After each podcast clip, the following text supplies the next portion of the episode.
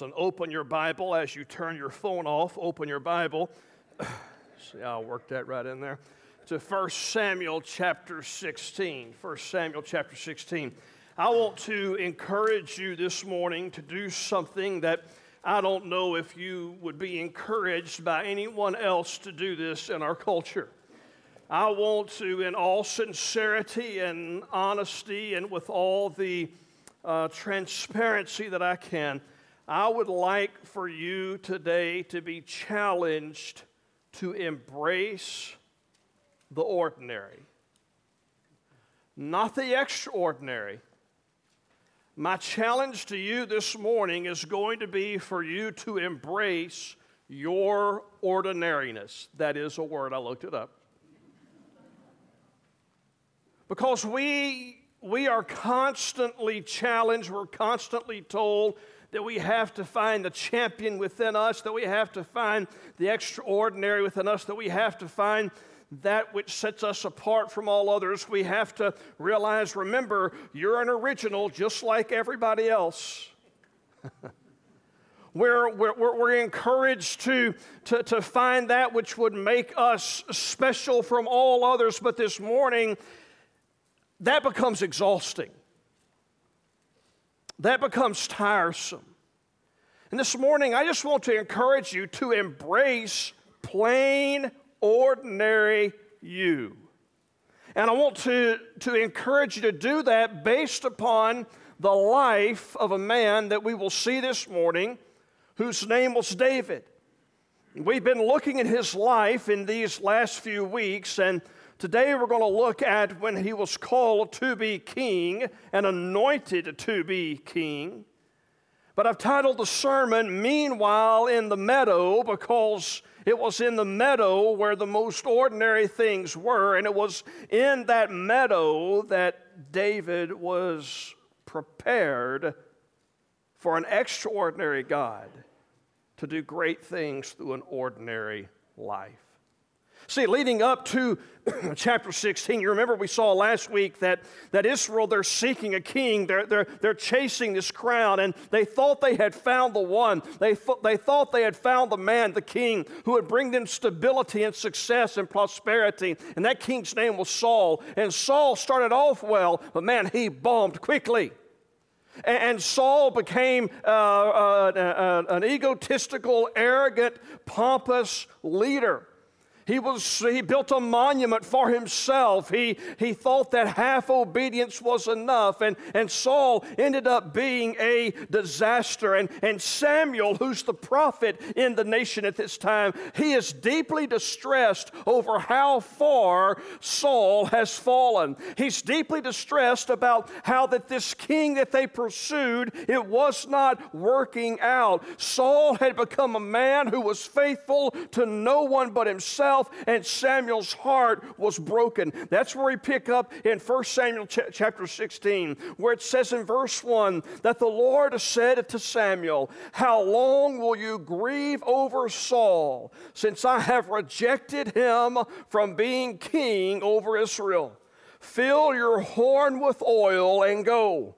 I will send you to Jesse the Bethlehemite for I have provided for myself a king among his sons.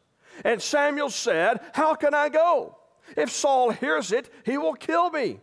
And the Lord said, Take a heifer with you and say, I have come to sacrifice to the Lord and invite Jesse to the sacrifice, and I will show you what you shall do. And you shall anoint for me him whom I declare to you. Samuel did what the Lord commanded and came to Bethlehem. The elders of the city came to meet him trembling, and he said, Do you come peaceably? So Samuel is going to Bethlehem. He's going there to offer a ritual sacrifice, but he has another agenda to choose a new king. The entire city would come together for this event, and Samuel was to make sure that this man Jesse and his sons were there. Verse 5 tells us that uh, Samuel said, I'm here peaceably. I have come to sacrifice to the Lord.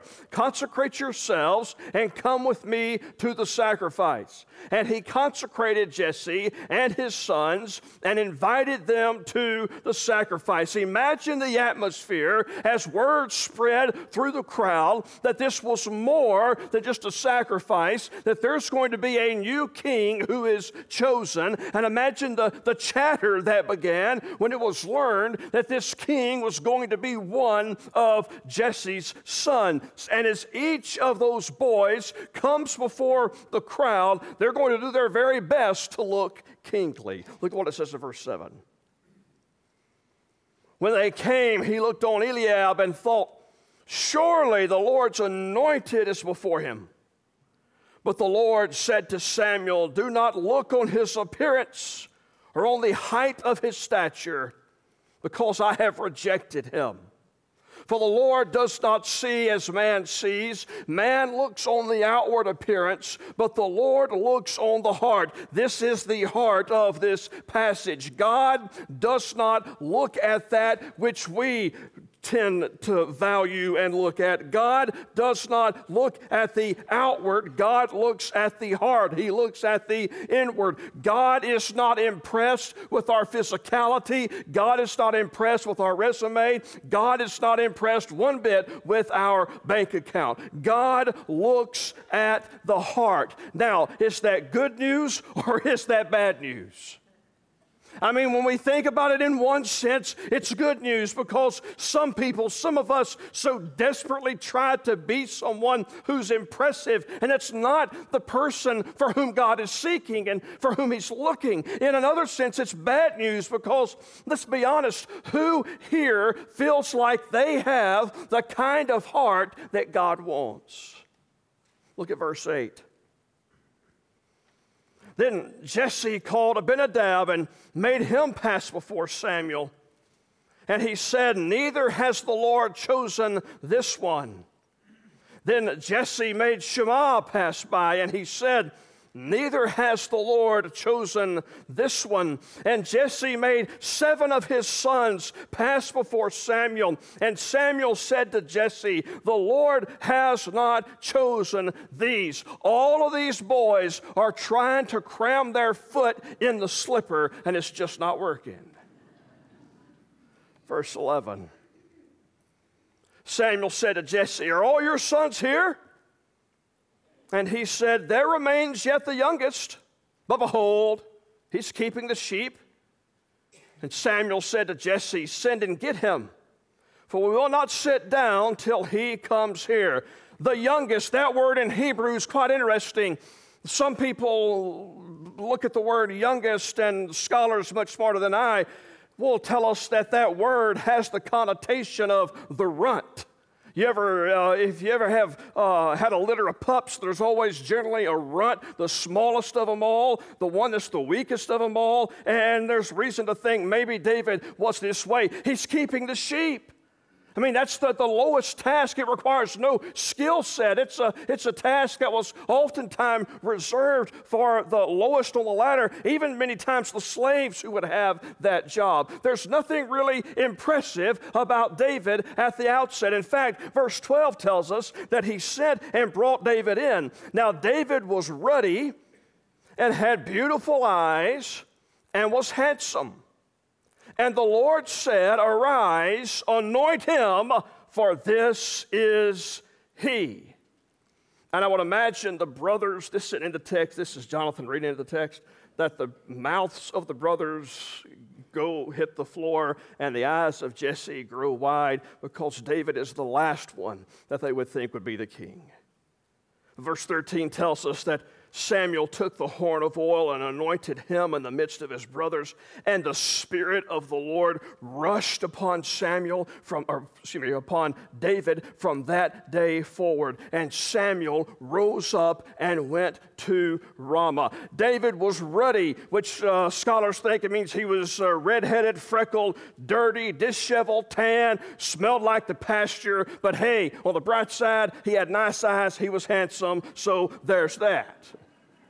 I mean, the point is that David doesn't look like a king. He doesn't look like a man of war. He doesn't look like a warrior. He looks like a runt kid with a little, he's Justin Bieber, Bieber before all the tats, okay? Or he's one of the Jonas brothers. This is not someone who looks very impressive to anyone. But although he was unimpressive on the outside, David is the man that God chose now, I want to, for the rest of our time this morning, as we look at that text, we look at those verses. I want to mention to you three things that just stick out, jump off the page, that I think will help us understand that we can just embrace how ordinary we are today and watch God do something great through it. The, the first thing I want to say is this David was the definition of ordinary. He was the definition of ordinary. In fact, one of the purposes of this text is to highlight to us just how ordinary David was. You say, Pastor, but his life turns out to be extraordinary. You know, Goliath, the Psalms, the whole king thing. And granted, all, but remember, all of that results from the Spirit of God that comes upon him. David becomes extraordinary not because there's anything extraordinary about him, he becomes extraordinary simply because God's Spirit was upon him. You see, as a Christian, I'm not supposed to be extraordinary. As a follower of Jesus, I'm supposed to be an ordinary person in a relationship with an extraordinary God. We are a bunch of nobodies pointing everybody to one big somebody.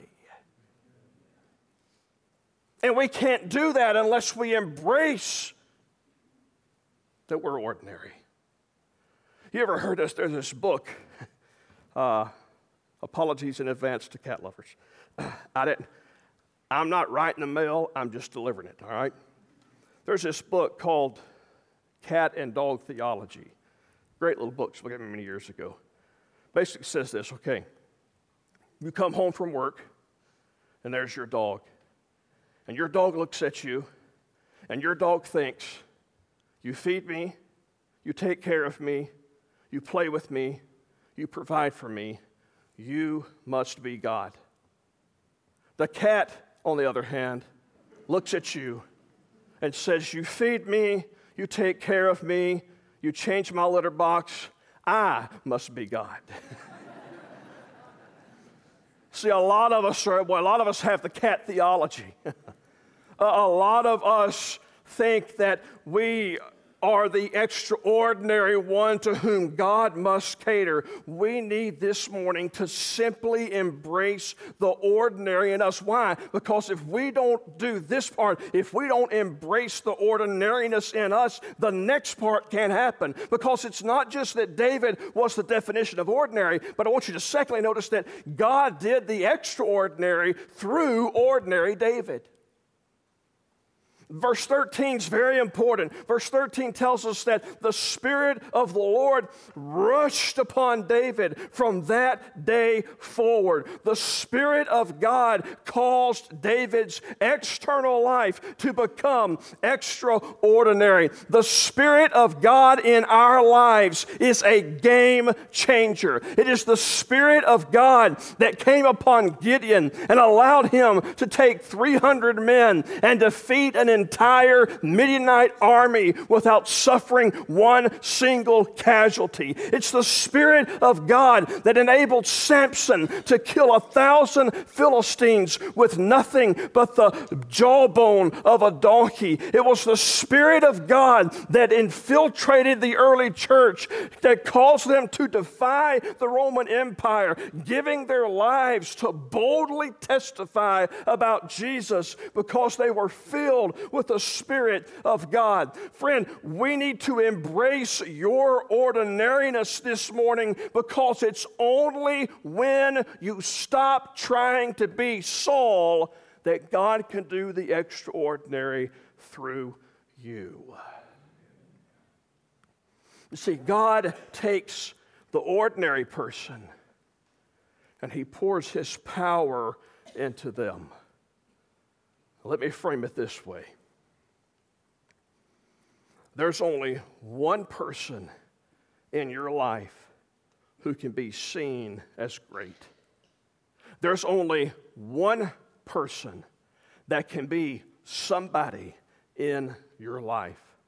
Are you willing to let that somebody be God? David was the definition of ordinary. And it was because of that that God had extraordinary things through him. But the third thing I want you to see is this is that God used that meadow, that ordinary man and that ordinary meadow, to prepare David for the extraordinary. Just, just notice in your Bibles that in verse 13, the Spirit of God comes upon David. But notice the space, that, that white space between verse 13 and verse 14. After the Spirit of God came upon David, what did he do? He went right back to the meadow.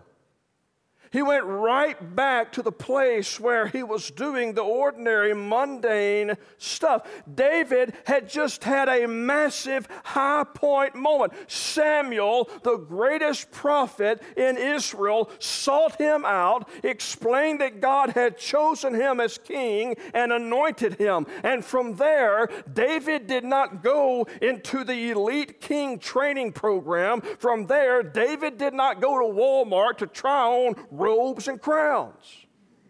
He went back to the meadow. In fact, a few years later, when they go to find David, they have to go to the backside of that meadow, of that pasture, to find him. God used the meadow to prepare his king. You see, in our lives, it is in the meadow of our lives in which God builds into us his skill and his character. Think about, for just a second, think about David's time in this meadow. What would he have been doing during that time? That meadow was a place of obscurity. No one paid attention to him in the meadow. That meadow was a place of monotony. If someone were to ask him, David, what did you do today? I watched the sheep. They walked. I watched, played a little bit of harp, wrote a couple of songs, played around with a sling a little bit just the same thing, day in, day out. It was a place of, of uh, obscurity and a place of undying. It was a place of suffering. The meadow was a place of suffering. David is in this meadow partly because Saul is chasing him, trying to kill him.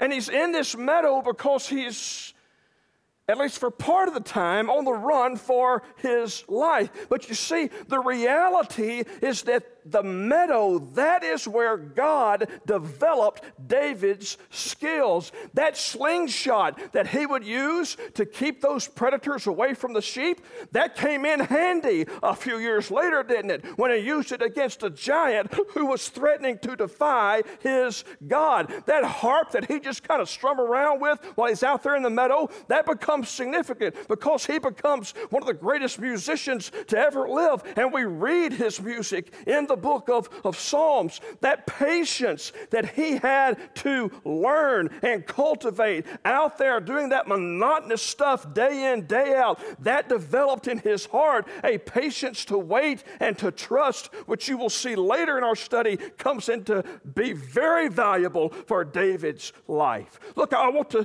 to, to take you to a place in Psalm. It's Psalm 78, verses 70 through 72. Look at what it says.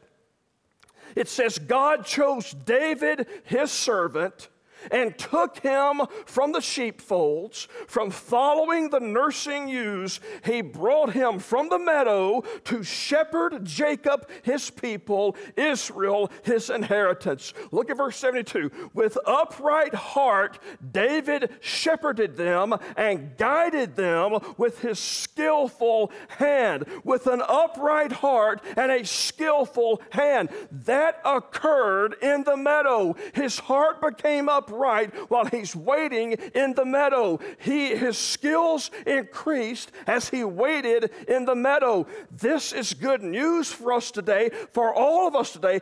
Hear me this morning.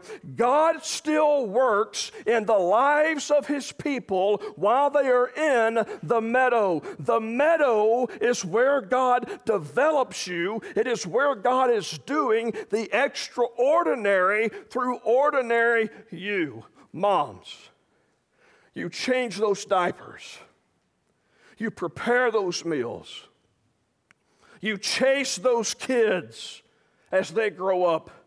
And you think, what is the point? You're in the meadow, it's monotonous, it's obscure, you're doing it day in, day out. What if one of those kids grows up and leads thousands to Jesus Christ? That occurred, the training occurred while that child was in the meadow. Or you think you're in a, a dead end job. You think that there's nothing forward for you. Only God knows what can be done with your faithfulness while you were in the meadow. Students, you're looking at the, the coursework and the homework. You're learning things that you might think are absolutely useless. Granted, the quadratic equation, I ain't used it one time since I learned it. Outside of that, you think it's useless, it's pointless. God is working in you in the meadow character, patience, and humility. My encouragement to you this morning do not despise your meadow. It is God's lab for forming in you the heart He wants. And if you desire to be a person after God's own heart, like David, God will have to prepare your heart like He did David's, and He prepared it in the meadow. You see, this narrative is not primarily about you. This story as every other narrative in Scripture, is intended to point you to a story greater than your own.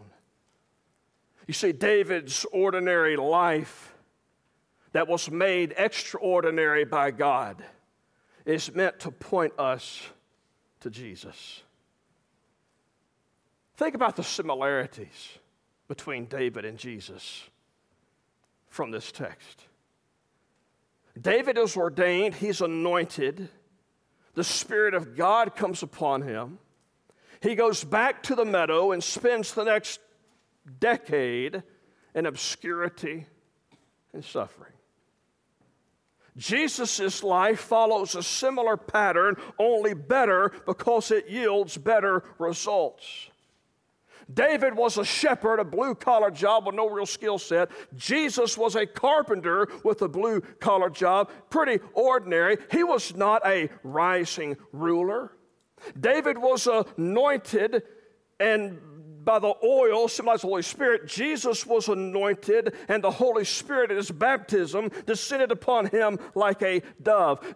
David was taken out into the meadow. Jesus, after his anointing, was taken out to the wilderness, his meadow, and was tested there for 40 days. Jesus, like David, wasn't ushered to the throne. In fact, Satan tempted him with a throne that would shortcut the meadow and the suffering. But Jesus focused on God's kingdom, and his life on earth was spent in obscurity, suffering, and the cross. That was not spent in power, it was not spent in privilege or prestige. But the reality is that God used the life of Jesus in the meadow to save the entire world. You see, God builds his kingdom through ordinary people. God builds his kingdom through people who suffer. God builds his kingdom through people who are faithful. 2 Corinthians chapter 1 verse 21 tells us this. It is God who establishes us with you in Christ. It is God who has anointed us. Guess where you, as the anointed, might be headed? Not to a throne. Maybe you're headed to a meadow. But you see, here's the good news Jesus has reached the throne already. And because Jesus has reached the throne and because he is there now, we will one day share with him that eternally. You don't have to get the throne in this life. You're promised eternity with Jesus who is seated on the throne in the next life. So this morning, we are going down one of two paths. Some of us are going down the path of David. That's a path of resting in your ordinariness so God can work in your life His heart while you're in the meadow. The result is that God does the extraordinary in you and through you. Or you can take the path of Saul, the path of self perseverance and striving to be anything other than just normal the results a life that rebels against God because you're not satisfied in God. Which path are you on? Which path do you need to be upon? You see, if we spend our entire lives trying to be all that in and of ourselves, it is exhausting and it's frustrating. Because right about the time we get to where we think we're all that, we see somebody else who's all that plus one. And then we think, I've got to do more. I've got to do more. I've got to do more. I've got to do more. And listen, you don't have to do any more because Jesus has done it all. You don't have to be great because Jesus is great. The greatest thing about you that could ever be said about you is not your accomplishments. It's not in how large a family you have. It's not in how large a bank account you have. The greatest thing that could ever be said about anyone is that they had a relationship with God who's greater than all. Do you have that relationship today? In just a second, I'm going to pray. After I pray, we're going to stand and sing. I don't know what God has placed upon your heart to do today, but if you have a question about what it means to follow Jesus, if you need to make a decision in that regard, if there's something else God has placed upon your heart to do today, this is a time in which you can make that commitment to God, to simply say to Him, Yes to whatever He's calling you to do. Father God, how thankful we are that Jesus paid it all. That He did everything we could not do, that we don't have to do. That He was great and extraordinary, so we could simply rest in His work. I pray today if there's one here who needs to rest in that saving grace, that today would be the day that they let go of their sin and cling to you as their Savior. Father, help us all to stop striving for things that aren't going to matter in eternity. Help us to simply rest in who we are in you and allow you to do your work in and through us. In the good name of Jesus, we pray.